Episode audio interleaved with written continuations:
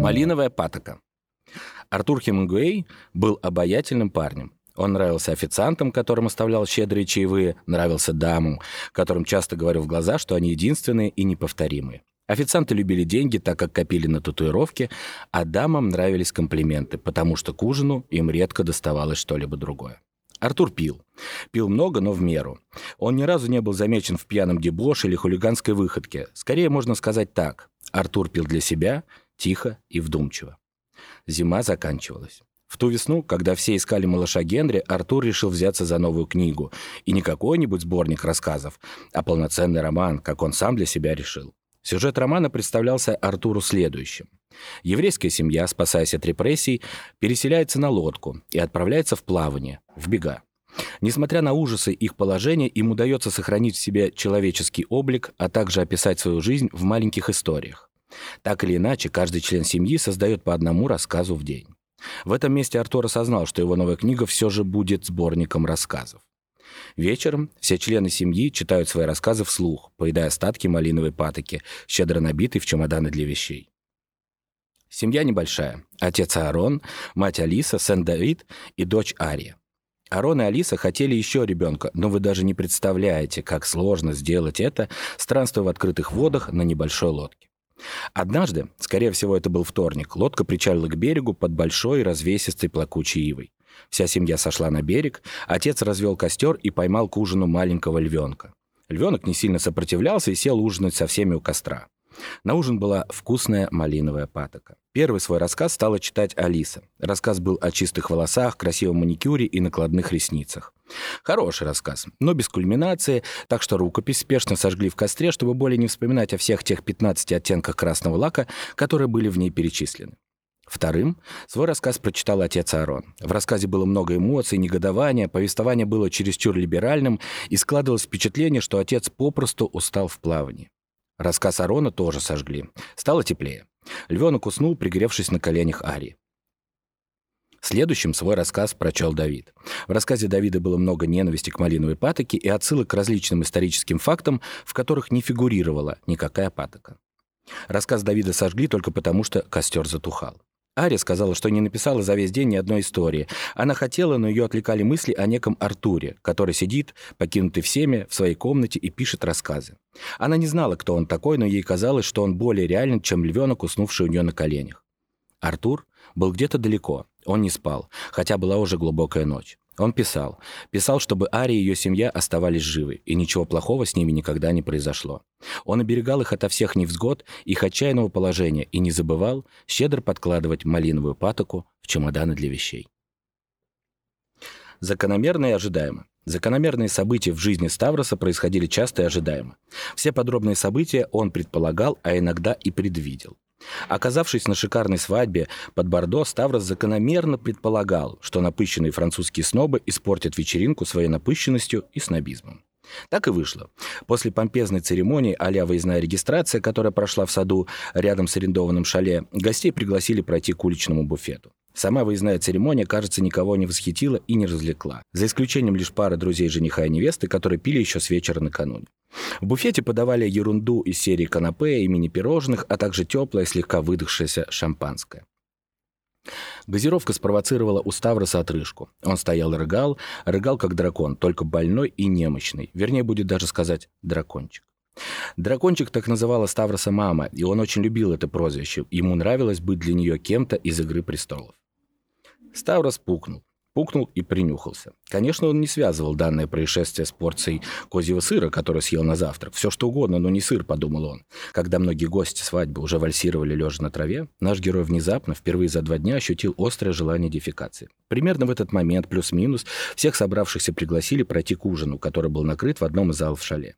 Туалет по дороге Ставросу не встретился, да и желание опорожниться немного поутихло. Живот слегка урчал и немного побаливал. Что же случилось? Ставрос пытался вспомнить события своей жизни примерно шестичасовой давности. Ему было необходимо понять, что такое он съел, от чего теперь ему невыносима вся эта вместе взятая легкость бытия. Из воспоминаний.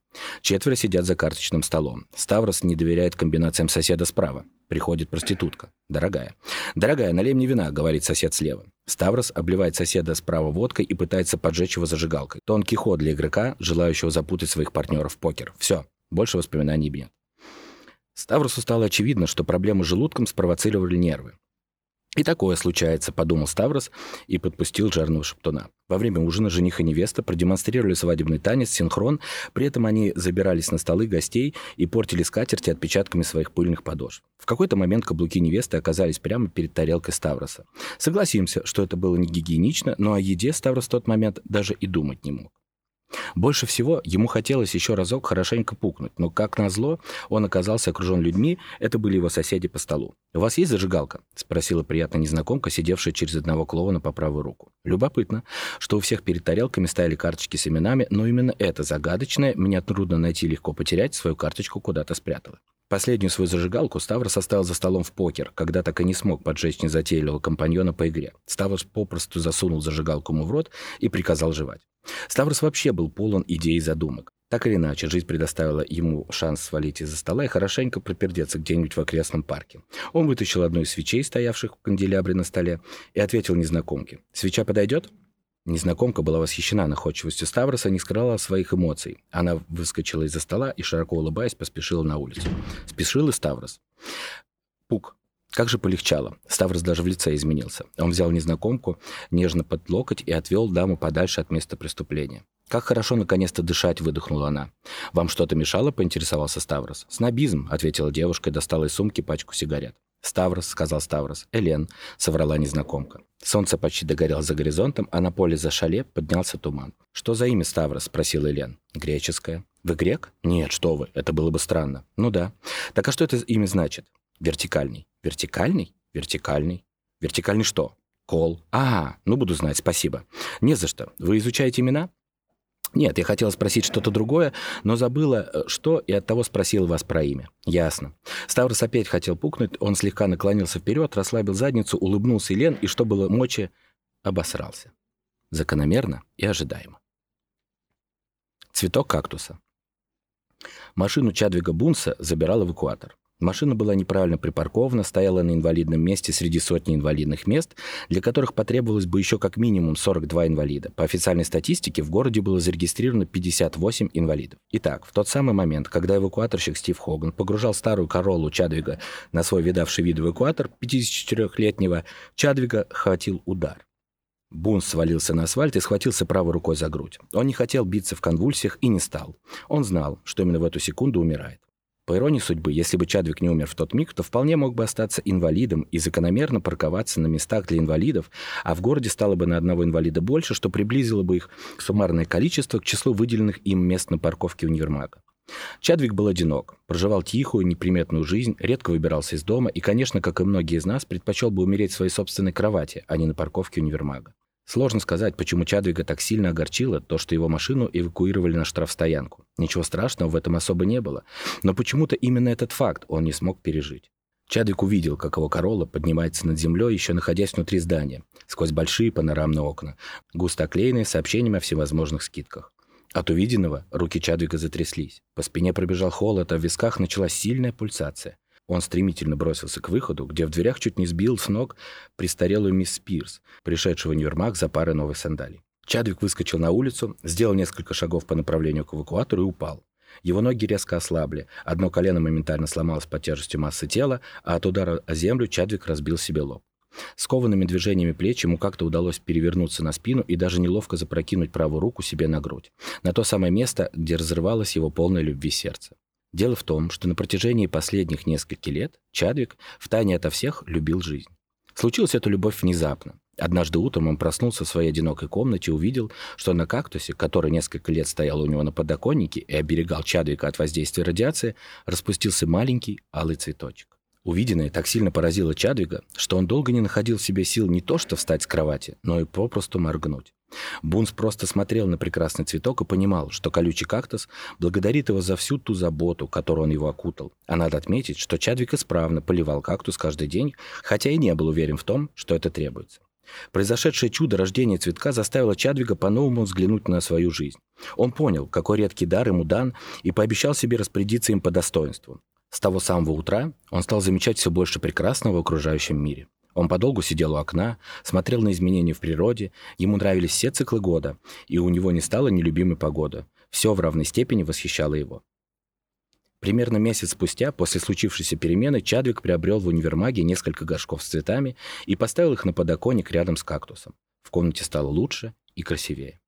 В день своей смерти Чадвик приехал в универмаг, чтобы купить удобрения для клумбы, которую он разбил на заднем дворе. У него было очень много планов. Клумба, небольшой пруд, ну или хотя бы аквариум с рыбками. Он хотел посетить какой-нибудь из отдаленных городков штата и посмотреть, как там живут люди. Ему хотелось завести знакомство с кем-нибудь таким же одиноким, как и он сам, чтобы у него появился друг, и он сам стал бы другом кому-то. Чадвигу казалось, что у него целая жизнь впереди, и он спешил прожить ее радостно. Толпа людей окружила тело Чадвика, когда эвакуаторщик уже медленно покидал парковку универмага и направлялся к штрафстоянке. На улицу вышла мисс Пирс. Она заметила скопление людей в стороне от входа, но огорчение от того, что в обувном не нашлось сандалий ее размера, победило природное любопытство. Вопреки всей возможной логике, она двинулась не к толпе, а в сторону автобусной остановки. Мисс Пирс был очень грустно и не по себе. Несмотря на то, что продавщица обувного отдела записала ее номер телефона и пообещала позвонить, когда в продажу завезут сандали нужного размера, теперь мисс Пирс нужно было просто сидеть дома и ждать звонка. Оттого она и поспешила на автобусную остановку. Ей очень не хотелось пропустить важный звонок. А обо всех происшествиях на парковке универмага можно будет узнать из завтрашних газет, находясь дома рядом с телефоном. Если это, конечно, серьезное происшествие, подумалось ей. Хотя что серьезного может произойти на парковке универмага? Зачем пришла?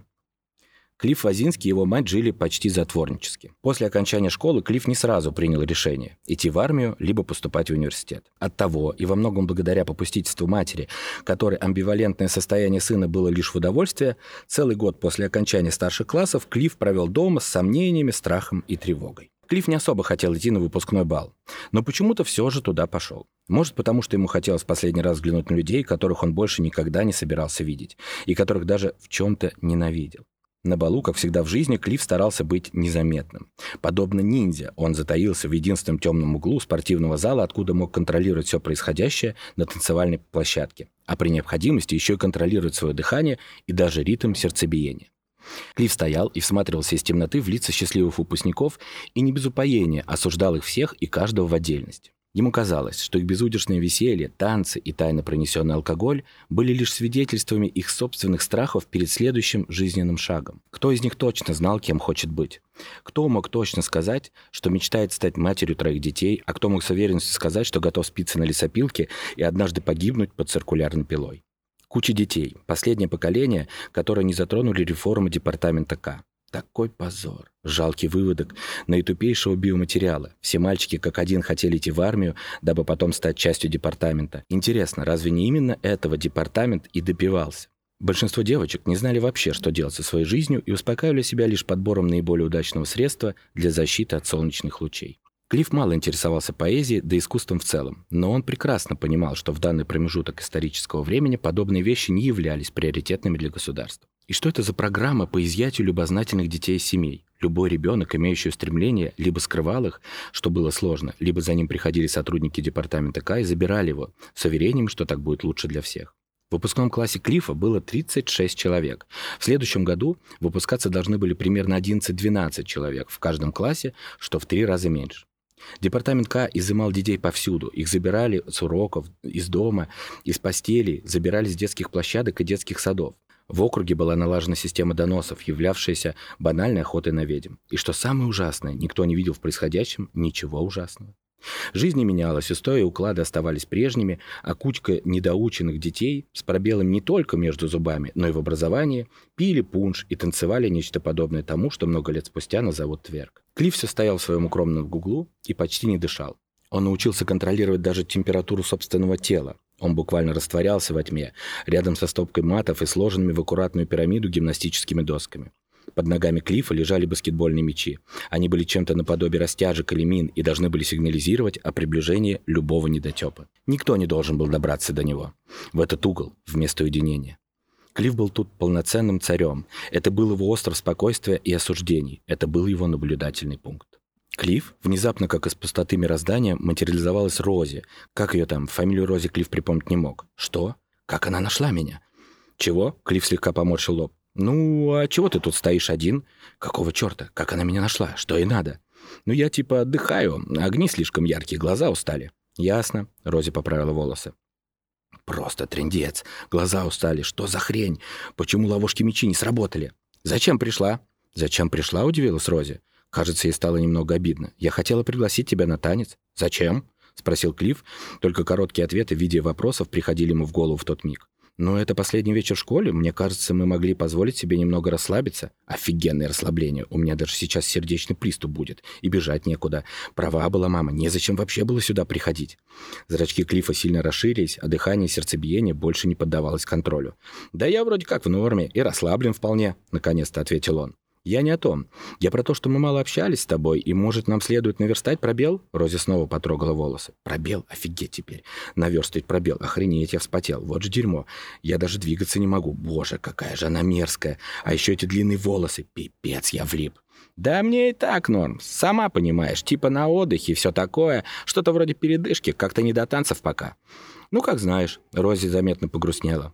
Если все же решишь потанцевать, найди меня. Круто, сваливает. У тебя какие планы на лето? Спросила Рози, не отходя от Клифа. Вот коза обалдевшая. Очевидно, знает, что я не определился с колледжем и в армию не иду. Какая-то тварь точно не умеет держать язык за зубами. Да как обычно, буду дома, надо помочь матери с разными вопросами. С разными, офигеть теперь. Как ты сказал, с разными вопросами? Это типа как на почту письма отнести, что ли? Ох, блин, как же тяжело дышать. Понятно. Тогда я загляну к вам на днях и поболтаем. Чего? Это еще нафига надо? «Ок, приходи, конечно». Кажется, Клифф терял сознание. «Отлично договорились», — сказала Рози и ушла танцевать. «Ну вот вообще офигенно, стрессанул нехило. А что это еще за фигня? Я что, обоссался? Обалдеть, обоссался. Надеюсь, эта дура не заметила, как мне теперь выйти-то. Какого хрена я вообще обоссался? Этого не происходило уже четыре года».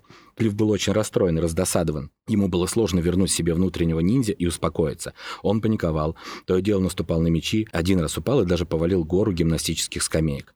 Все ребята смотрели на него, как на неуклюжего увольня, и Клифф решил подыграть им. Он повалился на стол с напитками и опрокинул на себя чашу с пуншем. Вуаля, и следов мочи как не было. Все штаны липкие и пахнут теперь вполне приятно. Удачный ход, Клифф.